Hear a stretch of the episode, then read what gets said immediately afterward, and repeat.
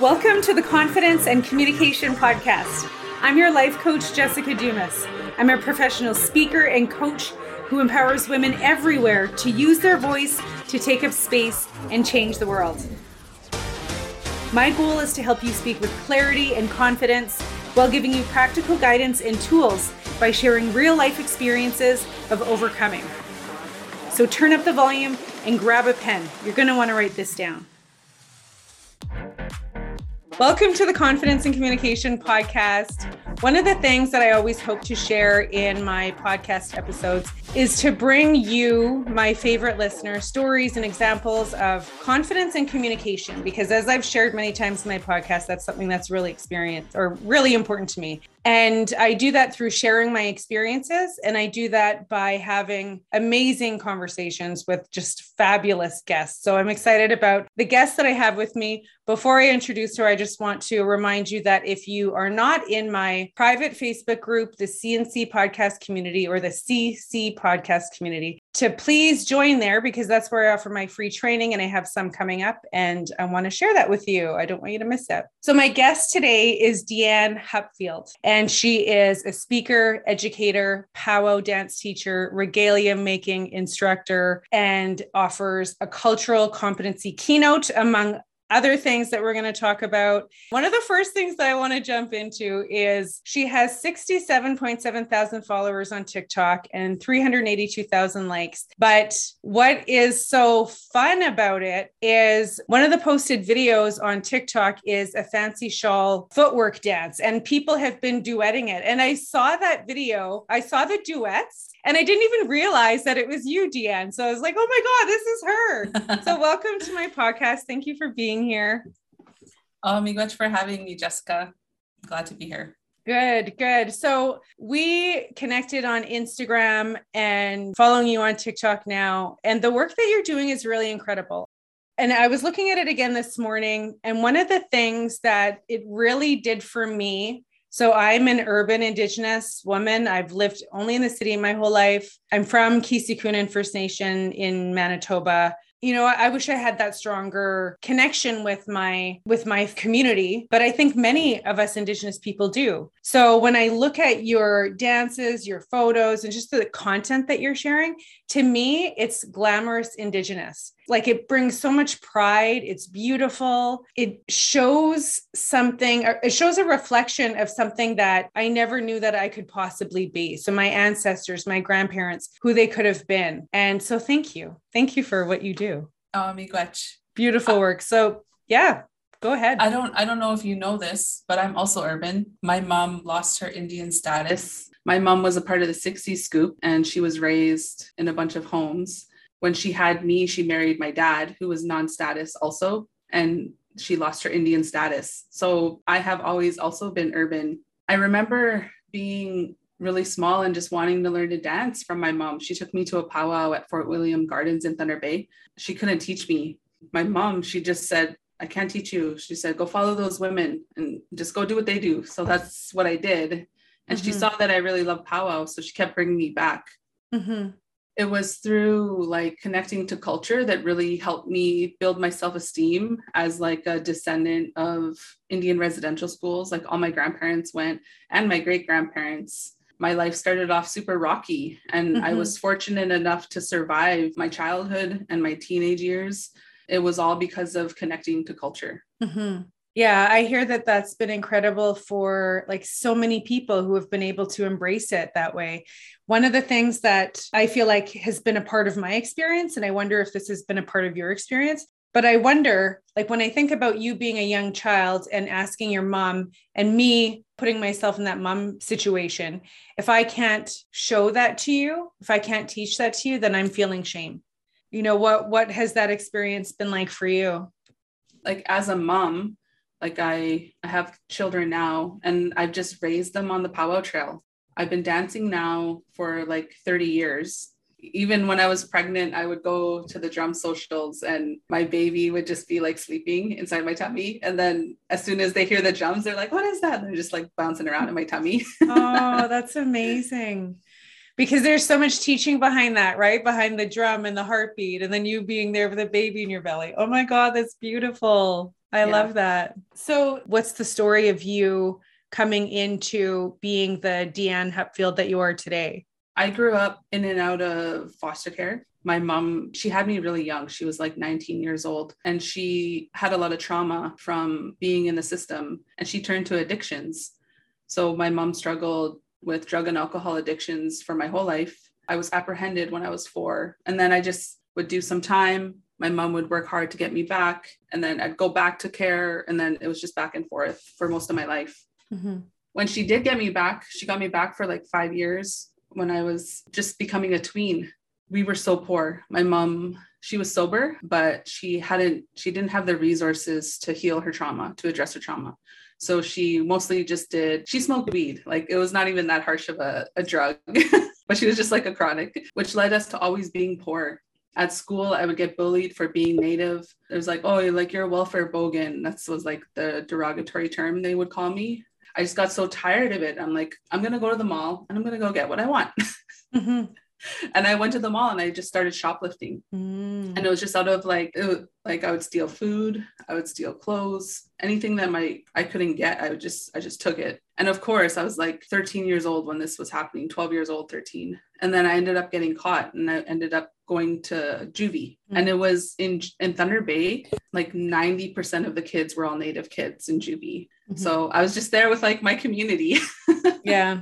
I was in open custody, so I was still able to go to school from juvie. And they sent us to this program called the New Experience Program. And it was a program run by an Ojibwe social worker. He would have these talking circles, and he would stand in the middle of the circle holding an eagle feather, and he would just talk about how he overcame his addictions and how terrible addictions are and how through connecting to culture he was able to make a better life for him himself and now he was married and he was raising his children with his wife and they owned a car and they owned a house and I had never met an indigenous person who had those things. Mm. And I looked at him and I was like, I'm like, I want that life. Like I never, that was not an option for me. I'm like, this, I'm like, I want this. Wow. And I just like clung to him I was like, just teach me everything. I'll come to every class. and his circles were so successful. He would have like 40 rough native kids from juvie all in a yeah. circle, quiet, listening to him.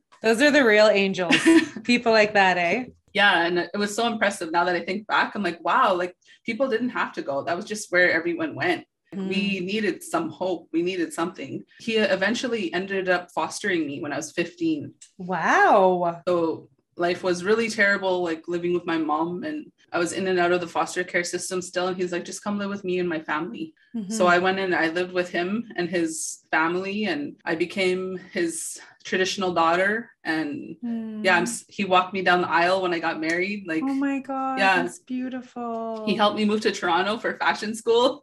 Ah, amazing. so, that's incredible. And you know what? I have never gotten into trouble where I had to get arrested or anything like that. It's interesting how these colonial structures are designed to have us there, you know, more Indigenous people there. And then they throw in this, you know, Indigenous elder to teach us. And sometimes it works and sometimes it doesn't, right? Just the whole setup is is bizarre, right? If you could have had cultural teachings in the first place, then maybe yeah, exactly. you wouldn't have been there, right? Exactly. Anyway, anyway, maybe that was a little if bit my, of a rant. No, if my mom had culture, it was so hard. I watched as my friends passed away. I watched as my friends overdosed or died of AIDS or had too much trauma and just ended up on the streets. Mm-hmm. Like it's just an mm-hmm. endless loss.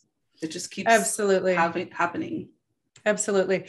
So I don't know if you had a chance to listen to any of my story yet, but one of the things that was really a life changer for me was when I was 27 years old. My brother was killed by the police. Before that, I didn't know anything about being Indigenous. I didn't know anything about being Aboriginal, which of course was, you know, the word of the day at the time. I remember when I started to learn. So my brother was killed, and then all of a sudden, all this information I'm exposed to police brutality, the history of Indigenous people and police and Canada. And so I went through this phase. And again, I was a young adult. I had two boys at the time. I didn't know that I could really be a part of it. I mean, my identity did transition, but if there was a time for culture to be really exposed to me, that would have been the, the first and the most. And even going through understanding and meeting more people that I was like, wow, like these people are just like me. Their families are crazy, just like mine. Like, I didn't know. I went through this phase of like, do I call myself First Nation? Am I allowed to call myself Aboriginal? Like, I didn't know. And I was way too embarrassed to ask anybody. So it took me a long time. And then I am now comfortable with the terms First Nation or Indigenous. So, did you ever go through that when you were young? Like, is that my identity? What does that mean about me? I was really fortunate. Like, I grew up, my main foster home was on Fort William First Nation. So I always knew I was Native. I was always that Native kid. And I'm visibly Indigenous. So people in Thunder Bay, it's, yeah, it was hard to, I couldn't, everyone knew. Mm-hmm. I was always trying to stand up to racism. I remember in grade school, in grade six, because people would make fun of me. And I did a speech in grade six on why powwow dancing is important and how our regalias are not costumes, like they have meaning. So I had already been going to powwows for a little bit in grade six and mm-hmm. I was already trying to combat racism in my school. wow, amazing. Okay. And so then you, how did you start getting into like making regalia? Like the stuff that you make is just like the talent is incredible and it's beautiful. How did you get started in that? One of the first ceremonies that I did with my counselor, his name was Ron Konetsky he took us on a fasting ceremony when I was 13. It's like a traditional Ojibwe ceremony. You give something up to get something. And it was after that ceremony that I was told I was supposed to start dancing fancy shawl. And Ron hired regalia makers from the community, uh, Dave Munias and Lisa Gustafson. And they came in every week for like years to come and teach for his program. They supported me to make my first regalia. And it took me like two years to make my first outfit. I was already like an alcoholic by age 12. So I was like partying and committing crimes and getting arrested and then sobering up and then going back to culture and then falling wow. over and making another mistake. And it was just like a lot of back and forth for mm-hmm. a long mm-hmm. time. Holy smokes. And so what happened where you was you decided I'm going in all the way, like this is who I want to be? Well, I kept falling down. I kept making I'm like I'm going to sober up this time and then I and then I didn't it was just this big cycle for like 10 years. And then I kept making regalias. And then one summer, I was like, I love powwows. And that is where I'm happiest. I'm like, I'm gonna go, I'm gonna start a business. And I went to school when I this was like later on in my 20s. I went to school for entrepreneurship. And mm-hmm. I'm like, mm. I'm gonna start a powwow vendor company. Mm-hmm. And like I started printing t-shirts and I started taking orders for regalia. And that summer I made 90 fancy shawls. Wow. With like like I sewed all day every day for like 12 hours. And oh my goodness, holy smokes. I didn't even have my driver's license or a car, but somehow I made it to some powwows. I made some sales and I was like, I love this. I'm doing it. I at that time I didn't know how to make sleeves. I didn't know how to put in zippers. I didn't know how to make flares or make my own patterns. I was just winging it. Mm-hmm. And I was like, I'm going to apply to fashion school so that I can learn to make regalia better because I love this. At the same time, a couple years before, I was like growing up in Thunder Bay. It was a very rough place, very unsafe, a lot of violence, a lot of addictions. I was already starting to benefit from culture. Like I was mm. powwow dancing and I was feeling happy. I was still struggling with my addictions. And when I was 19, I was like, I'm going to have a powwow dance class at I'm like, I was talking to my best friend at the time, Claire Moses. I'm like, let's have a powwow dance class. And she's like, yeah, let's do it. And we went to um, the cultural center at Victoriaville Mall. We printed out all these flyers. We handed them out at the Brodie Street bus terminal and we rented out Ogden School. The first class came and like we had like 10 Indigenous women show up. I'm like, I'm gonna teach you guys how to powwow dance. Let's do it. And then I'm like, okay, everyone, I'm gonna dance and you just follow behind me. and then everyone came for like one class and then they just never came back Oh, wow. Good for you though. And that's how you learn, right? You just dive into it, see what happens, and figure yeah. it out next time. Yeah, it was so funny. And then I never paid the bill. No one ever taught me about bills. So, mm-hmm. like, I just never went back to the class. never canceled the class and it followed me around on my what is it debt collections oh. I was like 25. then I wow. Oh my goodness. Oh, yeah. so funny. Yeah. And then I applied for fashion school and I got in. So like my social like Ron and his oldest daughter drove me to Toronto and like they just left me here and I had no connections, no cell phone. They just left me here. wow. And so you've been in Toronto ever since. Yeah, because then I realized I'm like, oh, people don't hate me because I'm a brown woman here. Like, I'm gonna wow. stay here. wow. Okay, so now what you're doing is your goal in your business is to do what? So I had been teaching frontline at the Native Canadian Center, different reserves. I've been teaching regalia making now since I was 17. I would teach classes even before I was qualified. Um, so I've been teaching for like 20 years and I've been teaching powwow dances since I was 19, powwow dance classes in community, like at community centers. And I was like, and then I became a mom. And I was like, I can't be gone all the time. Like I have to be home. So I started posting on YouTube at the beginning of the pandemic. And that went really successful. I really need to return to YouTube.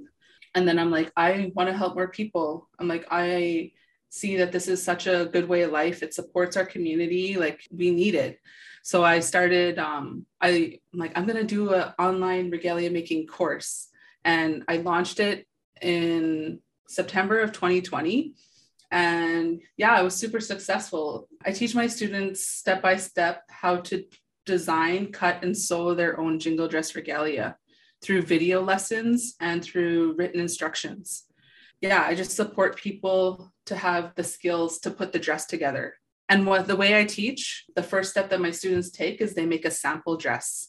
They make all their mistakes and they struggle through the sample. So when oh, they get to their oh, good smart. copy, like they'll have some experience under their belt. Right. They remember, oh yeah, this this part I need to do it this way. Yeah. yeah. And my goal, I'm launching a new dress soon. What I found with this dress that I have, it fit average size women good, but um, any woman who had like a larger bust, it if they had to size up, like the shoulders started to creep over and it was just it didn't fit really good. Mm-hmm. So I designed this new Ogichita dress and it's um, fitted by your cup size. Mm. So so it's a lot of patterns. Yeah. but I'm hoping that it will just it'll fit different women's bodies better. Yeah. And it'll be something that will make them feel strong. It has really big poofy shoulders and it has like a nice little cuff on the wrist and yeah, I'm, I'm hoping to launch that soon whenever I can get childcare regularly. so that's incredible. I think I love that you went to fashion school and you probably like surprised your class because I'm sure most people don't go to Toronto Fashion School to push forward their regalia making business, right? Yeah. So, w- what kind of reactions did you get in class? I was like one of the only Indigenous women in my class. It was great. It was such a good learning experience. They're really focused on like high fashion, like haute couture, very technical stuff. And I'm like, that's not why I'm here. And I, I had taken OSAP to go. So I was like going into big debt to go to school. And then I learned as much as I could. And like, this is not benefiting me anymore. I don't want to be like a high fashion fashion person. So I just like dropped out of school. Mm. And then I just started doing working in culture, teaching culture in schools and in community centers. Mm-hmm. And then you have all of that experience now, though, like you have some behind the scenes knowledge, which is probably still very helpful to what you're building. Would you say? Like behind the scenes? Oh, like for like fashion, you mean? Yeah yeah, like now I have the skills to make my own patterns. All of these patterns for my regalias, like they're all, they come from like paper and pencil measurements, and then I make them and then I remake them and then I remake them again until I'm like, okay, wow. this works. And they're built off Indigenous woman bodies, like they're not the standard sizes. Oh, so fascinating. I just love it.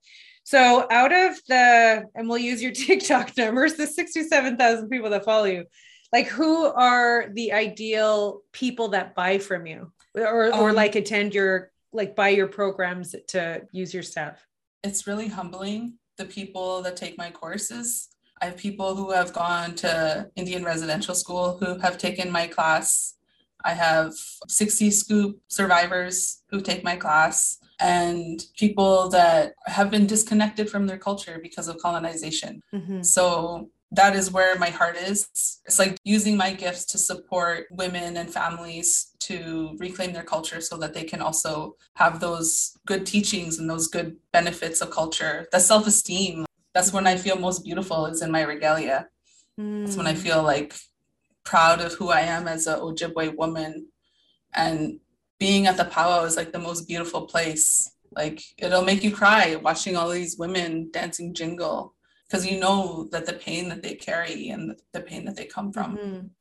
I don't know that people who are not involved in, like, you know, people, so many of us, Indigenous and non Indigenous, are so separated from the whole powwow and designing regalia, all of that sort of stuff. But it's so much more than just dancing and regalia. And people don't understand that. What would you say to someone who they don't know what they're missing? They think that it's just you know oh i don't want to dress up in a, a, a, costume not understanding the proper terminology or i don't feel welcome at a powwow. Like what is regalia making doing for you and doing for those other people? Well for me the act of creating the act of dancing it's healing. When i was that teenage girl struggling with addictions and trauma i would go to traditional powwows and my teacher he's like when you're when they whistle the drums it's like that's when you work through that stuff. He goes you think about it. You hold it in your heart. You hold all those emotions and you dance through it. I was in abusive relationships and i would dance and i'd be like this is something that these people who are hurting me can't take away from me. Mm. and i would just like dance through those things until my body until i couldn't even dance anymore. My body was like you're done. Wow. That's that's beautiful. That's so deep. It's so spiritual. It's so emotional. It's so healing, everything. And so, and then I love that you, like your TikToks are like super entertaining. Like you do the transitions where you're just in your like kind of workout gear and then you're in your regalia. So tell me about the duet. Like when did oh you oh post gosh. that original and then when did people start duetting it? So? I actually I actually took an online course through the National Screen Institute, and they partnered with TikTok to. They created a TikTok accelerator for Indigenous creators. I've heard and, of it. Yeah, so it was run by Sherry McKay and the NCI, and that first video that went viral of mine, that was my homework for the program. So this was just recent. You just did that TikTok in, thing I think I did it in November. I remember hearing about that because I I did have Sherry as a guest also. Oh, awesome. and but I didn't realize that it was done already and that that was part of the first cohort. That was your homework. Wow, that was my homework. oh my goodness! So, what was the first duet, or like what happened first? It went viral, and then you it started getting really, duets. It went, it went very viral. Like my first duet was like a Native American girl. I can't remember what nation she's from but it was like a young girl duetted me side by side and I was like, oh, this is so this is so rewarding. And so unexpected, right? You yeah. no idea. Okay. And then the sec and then this one guy, uh DaBellz, his D-A-B-E-L-L-Z, he duetted me. He was the first one. And he duetted himself. I'm like, I didn't even realize that he duetted me and put my legs on his body. yeah, yeah. That was so funny. And then he started the trend. It was the bells. And then oh. all of a oh. sudden, like all these native men started duetting me and native women, mostly yeah. native men. Really? And every day I would wake up and I would find all these duets of me of like native men from different reserves all over North America duetting me. And it was so funny. Oh my goodness. That is so cool. Because it's not just about like, oh, look at me, I went viral. It's it's about culture. It's about people connecting. It's about people feeling like they belong and they're reflected somewhere finally. And oh, I because seriously, I saw those duets. Maybe it was because you were sharing them. I can't remember, but I'm still new at TikTok. I like Instagram, I know TikTok, I'm neglected to learn.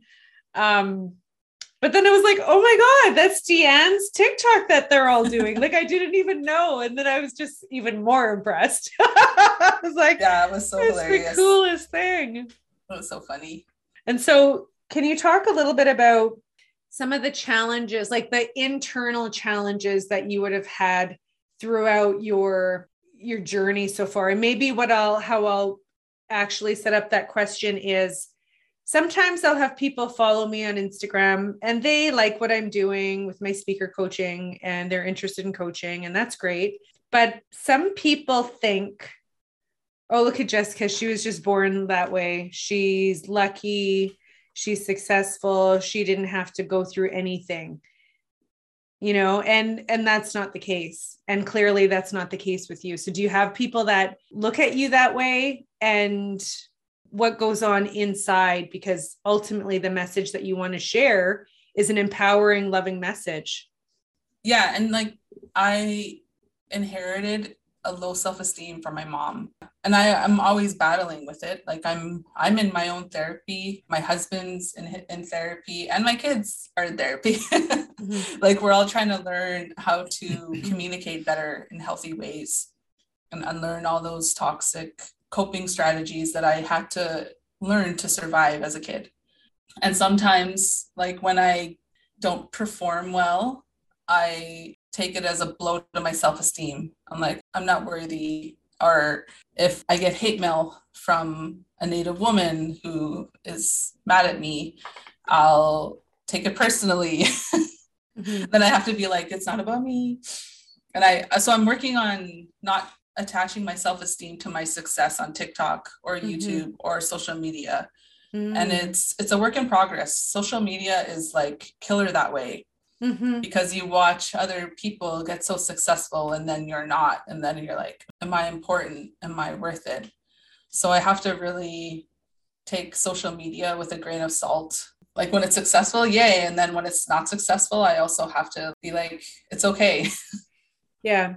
One of the things that I made a point to do probably about two years ago, and I'm so glad that I did, is I'm aware of my numbers, but I don't let that dictate how I feel about how I'm showing up or that sort of thing. If I share a post that only gets seven likes or or two likes, whatever, it's it is what it is, and so I've been able to let that go.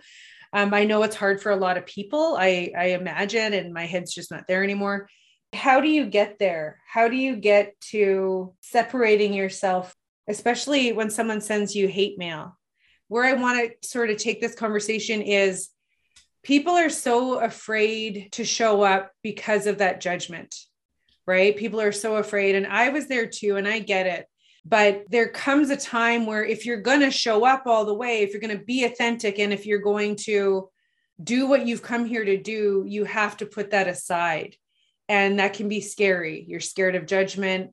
What will people who know me think? What if people don't like it? What goes on in your head? Or what did you have um, to overcome? I like i go to therapy and i do like cognitive behavioral therapy. So like when i start to have those negative thoughts towards myself that are not helpful i reframe them. Mm. so like i'm mm. getting like professional help yeah reframing absolutely. I've taken therapy and one of like one of the parts of my story is i've spoke to counselors elders guidance counselors job counselors psychics. Like i talk to everybody and i say for your healing you have to try everything right? You don't give up. Something didn't work. What works for you might not work for me and vice versa. So i totally hear you when it comes to that. What would you say to encourage people in their confidence if you have a dream to do something, don't wait. Just get it done. Doesn't have to be perfect. I always tell my students, I'm like, we're looking for done, not perfect. Mm. Like I say that throughout my course because I'm like, women get stuck in their head. They're like, I want my jingle dress to be perfect. And I'm like, it's not going to be perfect. And that's okay. Mm-hmm. Like, it's not about being perfect. It's about doing it from a good place and just, mm-hmm. and even my course, my course is not perfect and i'm always trying to make it better and so that people will have success with it mm-hmm. so yeah and don't be afraid to make mistakes i for my tiktok it grew so fast because i was required to sh- post and show up and i made mistakes but now that there's no fire under my butt, I haven't really posted since. now that I'm you, not responsible to anyone. you've done you've did, made the viral accomplishments, you're good. yeah. no, I think that's great because you know, where does this vision of what is perfect come from anyway, right? It's a made up thing. Nothing is perfect. And that's something that I still have to remind myself and manage is I think that I'm working towards this perfect place, right? This my dream home, dream relationship, whatever. I'm working towards all these things. And when you get caught up in that, in the perfectionism and the fact that we're not there, we're forgetting to live right now and forgetting to have the experience and laugh about it and cry about it, but feel it right now in the moment. And uh, that's what life is really about, I think. Mm-hmm. It's a tough reminder sometimes. Yeah. Yeah. So, how do you market your program if people want to learn more about you and maybe get involved in your work? How do they do that? The people that are interested in my upcoming courses, because I do plan when this next jingle dress is done, I plan to do fancy shawl, and then I plan to do grass dancing, men's fancy, men's traditional, and women's traditional, in kids and eventually babies too, like in toddler sizes to plus size adults um, if people want to get involved, I always just tell them to subscribe to my website because I always email my email list. Whoever subscribes to my website, it's like, oh, this is available now. This is available. Excellent. So That's it's fantastic. on deannehupfield.com. Okay. And your Instagram and your TikTok is that it's all the same. The same. Okay, good. That's that always makes it nice and easy. Well, thank you so much for being a guest on my podcast. Thank you for being open and sharing. I know that for myself, being open and sharing personal stories is like how what people really need to connect to, right? There's enough out there that's made up or enough that's like the truth is covered up and and I believe that in order for us to really help people like we really have to put skin in the game by being open, right? Mm-hmm. Yeah. So thank you so much for being here. No amigos for having me. Absolutely. And so, for those of you who are listening, if any of this resonated with you, take a screenshot, tag both of us on Instagram, and join me again next week. See you then. Thank you so much for listening. Miigwech, ekosi, merci. Please don't leave without hearing me tell you that you are worthy and your time is worthy, which is why I'm so happy you chose to listen to this podcast. If there was something in this message that resonated with you, please take a screenshot and share it on your Instagram story and tag me at Jessica Dumas01 because if you found this helpful, your friends and your cousins will want to know about it. Until next time, decide you are worthy of what you want and go get it.